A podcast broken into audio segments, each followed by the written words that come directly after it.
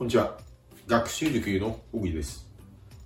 留学先にフランスを選んだ場合に翻訳関連のスキルって身につきますかという質問に対して今日は翻訳の言い方、英語とフランス語で見ていきましょう。その前にまず私の自己紹介から。私は学習塾いう代表の小栗祐介と申します。大学では国際政治学を専攻。大学院ではフランス、パリ政治学院という大学に交換留学生として在籍をしていました。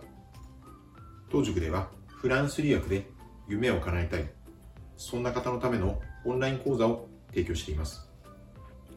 留学先にフランスを選んだ場合、翻訳スキルはどれだけ身につくでしょうか？という質問。なかなか興味深いですね。私も少し気になって調べてみました。そうしたところ、なんと翻訳留学という留学のジャンルがあることに気づきました。この翻訳留学というのは専門学校に通いながら翻訳や同時通訳、それぞれの専門分野に特化した通訳のスキルを磨くため、そうした分野での同時通訳スキル、同時通訳者になる、そういったトレーニングを積む留学らしいです。これはなかなか面白いですね。というのは、語学の取得だけではなくて、その分野の専門分野。これはなかなか興味深いですね。というのは、その専門分野の知識も同時に求められるからなんですね。こうした翻訳留学、案外言葉の留学だけだと思われがちですけれども、こうした専門分野についてのプロフェッショナルスキル、知識も身につくというところで、これもなかなか面白い留学の形態なのかなとは思います。今日はそんな翻訳の言い方、英語とフランス語で見ていきましょう。翻訳は英語で translation もう一度発音します。翻訳は英語で translation 発音のポイントは交互に出てくる R と L の発音です。まず単語前半 trans trans これは R の発音ですから発音する前に小さくうをような形で trans trans と発音するところがポイント。それに対して単語後半の relation relation これは L の発音ですから舌を上顎にしっかりとくっつけてラリルエルの relation relation と発音するところがポイントです。続けると translation translation この R と L の発音ごっちゃにならないように気をつけてください。ではこの翻訳の言い方、フランス語で見ていきましょう。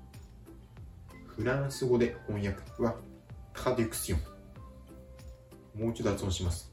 フランス語で翻訳はタデュクション。英単語と比較してみましょう。英単語の translation。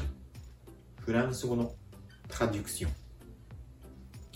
単語自体は違うんですけれども、これはもともと動詞から派生した名詞形になります。フランス語でも翻訳するという動詞、これがタデュイーフという動詞があって、これの名詞形がタデュクション。それが翻訳という意味になっているわけですね。発音のポイント。これは音のタ、タの R の発音。そして語末のシオンのビボイの発音です。まず、フランス語の R の発音。これは英語の R の発音とは全く異なることに注意が必要です。具体的には、うがいをするような仕草をまずしてください。つまり、ですね。これで口の奥がわずかに震える感じがすると思います。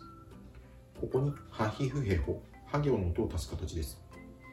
この場合では、はという形で、た、たと発音してあげれば大丈夫です。このフランス語のあるの発音、ちょっと聞き慣れない発音かもしれません。教科書やテキストなんかでは、口外を震わせる振動、摩擦音として説明します。つまり、うがいをするこの、という仕草ですね。これで口の奥がわずかに振動、震えている感じがしますので、この漢字を覚えてください。あまり極端になりすぎずに、た、たと発音できるとベストです。そして2番目のポイント、語末のビボイン、シオンですね。このフランス語のビボイン、なんとかシオンという発音では非常によく出てきますので、このビボインをマスターしましょう。ビボインというのは、シオンとまずカタカナで発音してみてください。そしてこのシオンと発音しながら同時に鼻から息を抜かすように発音するところがポイントです。シオン。シオン。ちょっと発音が柔らかくなる感じがしますね。この鼻から息を抜く。鼻から息を流して柔らかく発音するというところを意識してやってみてください。シオン。シオンですね。続けて発音するとタデュクシオンタデュクシオンです。最後にもう一度発音します。翻訳はフランス語でタデュクションです。留学先がフランスに決まった。持ち物はどんなものが良いでしょうか？という質問に対して持ち物の言い方。英語とフランス語で見ていきましょう。留学先がフランスに決まった。おめでとうございます。持ち物はどんなのが良いでしょうか？そうですね。いろいろあるかなと思いますけれどもまずフランスに持っていくので絶対に欠かせないものはビザや公的な書類ですね。これは抜かりなく渡航前までにしっかりと準備をしておいてください。その他には教科書テキスト辞書あなたが使い慣れたものを現地に持っていくといいでしょう。一種のお守りみたいなものになりますからあなたが例えば落ち込んだ時とても困っている時そんな時に自分が日本にいた時にこれで頑張ったんだというものを何か一つ持っていければ安心かなと思います。励みになると思います。そして一番持っていってもらいたいもの。これはあなたがフランス留学するぞと日本で決めた当初の初心ですね。現地に渡航してから辛いことはいくらでも起きます。人とのトラブル言葉が通じないというトラブル馴染めない文化に困惑するトラブル電車の乗り方バスの乗り方さまざまな社会システムに戸惑い慣れない慣れない最初の日々など特に不安なことが最初のうちは立て続くと思います。ですがそんな困難な状況になった時になぜ自分はフランスを目指したのかなぜ自分は留学したいと思ったのかそう思った時の初心を思い出してみてください。絶対に嫌になって帰りたくなる瞬間はたくさんあると思いますがそうした初心を忘れなければきっとあなたの留学は成功するに違いありません。今日はそんな持ち物の言い方英語とフランス語で見ていきましょう。英語で持ち物は belonging もう一度発音します。持ち物は英語で belonging この belonging という言い方飛行機のフライトのアナウンスなどでも最近よく聞くようになりましたね。Please check out the personal belongings なんてよく表現を聞きますね。個人の持ち物、身の回りのものという意味でこの belongings もしくは personal belongings という単語をよく聞きますね。その belonging にあたる単語はこの持ち物という意味です。ではこの持ち物という方、フランス語で見ていきましょう。フランス語で持ち物はアフェーもう一度発音します。フランス語で持ち物はアフェー英単語と比較してみましょう。英単語の belonging フランス語のアフェー残念ながら全く違う単語なので、このアフェーという単語、英語との belonging ついで覚えてしまいましょう。発音のポイント、これは単語後半のアフェー の R の発音です。R の発音は英語の R の発音とは全く異なることに注意が必要です。フランス語の R の発音、これはまずうがいをするような仕草をしてください。つまり、はーという仕草ですね。この仕草をすると口の奥が震える、振動するのがわかるかと思います。この仕草を言いながら、ハヒフヘホ、ハ行のという漢字がこのある発音です。このアフェーの場合で言えば、ふをいうような形で、アフェー、アフェーと最後に息を止める感じですね。この R の発音、やや聞き慣れない発音かもしれません。教科書やテキストなんかでは、口外を震わせる振動音としてこのフランス語の R の発音は説明されています。つまり、うがいをするこの、はという仕草です。ちょっと変な感じがしますが、これを大げさになりなりすぎないように、カッカッという感じにハ行の音を足す。これがフランス語のある発音なので覚えておいてください。アフェー、アフェーです。最後にもう一度発音します。持ち物はフランス語でアフェーです。留学先にフランスを選ぶ意義って何でしょうか？と聞かれることがあります。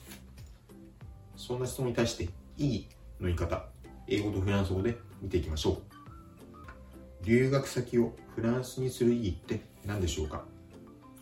こんな質問を聞くんですけれども、それだったらあえて私に聞く必要はないのかな？とも思います。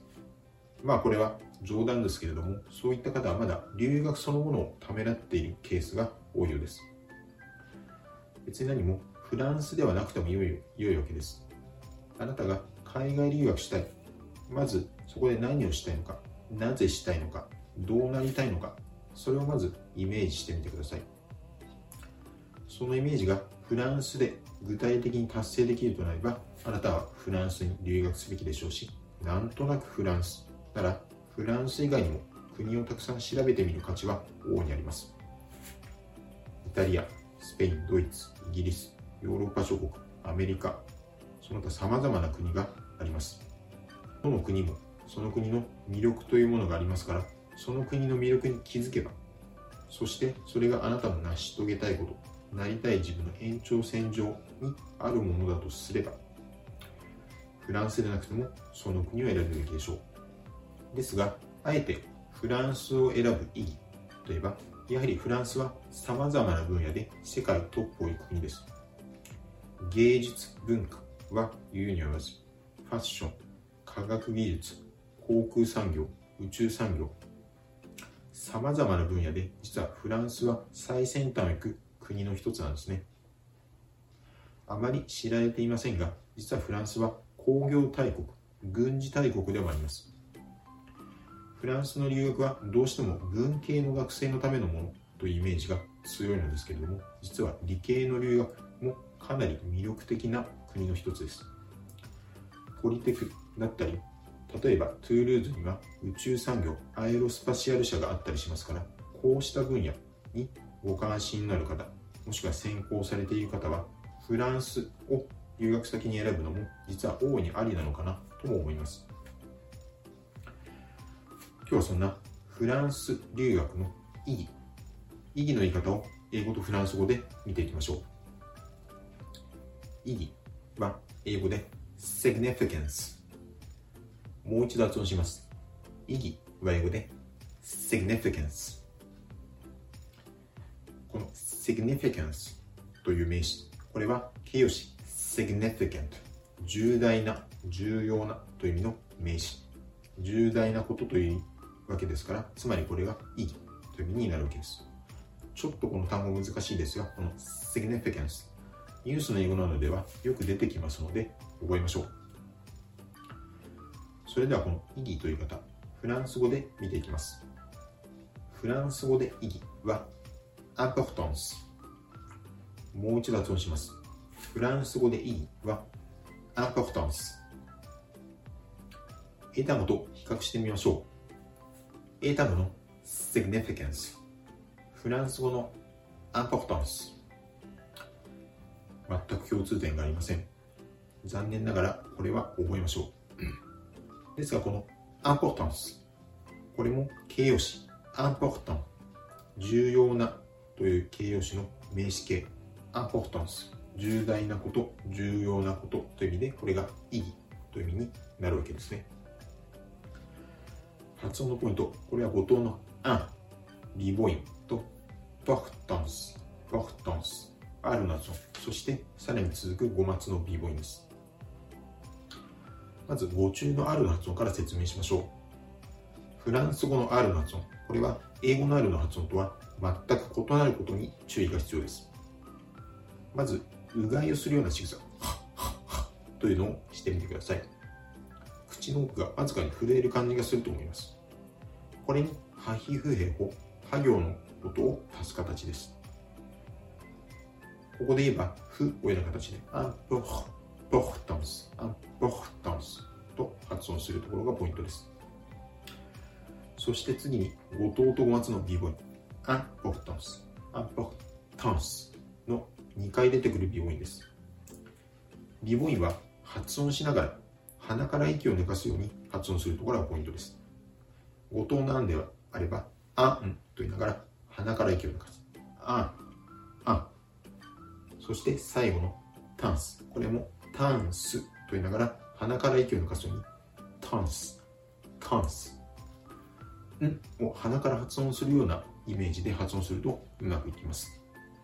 続けると、importance、importance。ちょっと微母音ある、微母音となるので、この単語は少し難しいかもしれません。発音がごちゃごちゃになって分かりづらいときは、ゆっくり発音すれば OK。そして徐々に普通の速さに慣らしていきましょう。